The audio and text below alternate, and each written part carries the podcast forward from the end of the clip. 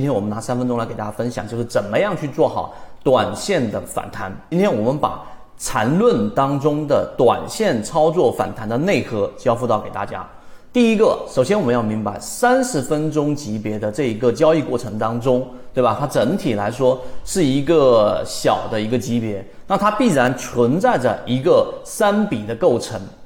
那这里面有什么东西是可以确定的呢？到底反弹还是反转不能确定。以及出现一个三十分钟级别的这样的一个买点，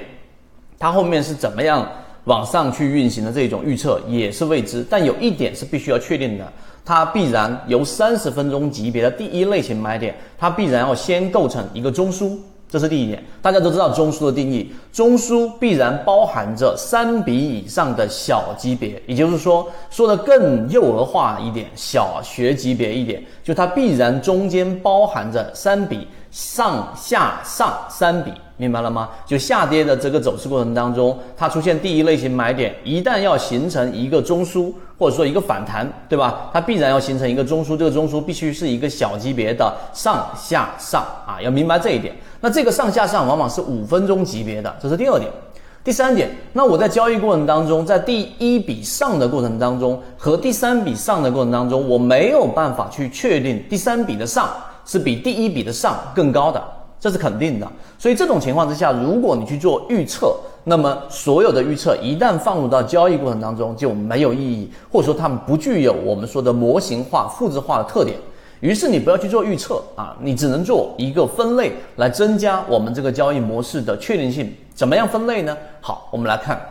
刚才我们说了，当一旦出现一个第一类型买点的情况之下，它必然是要形成一个中枢的啊，无论它是反弹。还是反转，对吧？反弹到底长大了就会变成反转，而反弹长不大，它就是一个普通反弹，继续下行。所以这个时候我们要增加确定性，就要做绝对的分类。这个分类是它必然会有一个中枢，这个中枢必然会有一个，刚才我们说的三十分钟级别中枢，必然会有一个上下上的这个五分钟级别的一个这一个三笔构成。那么这种情况之下，既然你没有办法做对未来做预测，那么你要做的是在第一笔啊，在第一笔的这个上过程当中去做一个我们说的底仓啊，做一个底仓。当它形成一个中枢过程当中，第二个重要的因素来了，这是缠论的一个内核。当它出现第三类型买点的过程当中呢，这波反弹，记住，当它出现第三类型买点的这个反弹的过程当中，要出现非背驰性的上涨。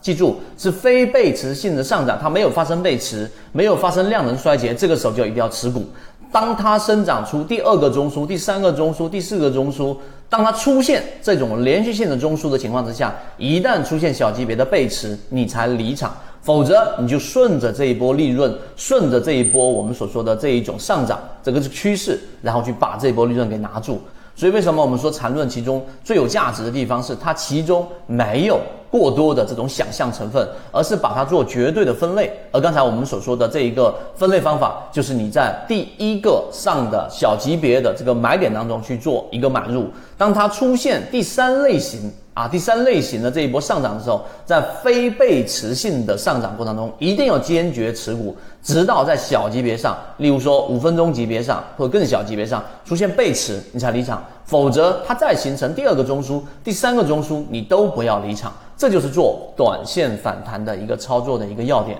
所以今天三分钟就讲到这里，希望对各位来说有所帮助，和你一起终身进化。可以添加个人号 t a k 八九九。有系统学习专栏课程，学习不懂可以随时在圈子里面交流。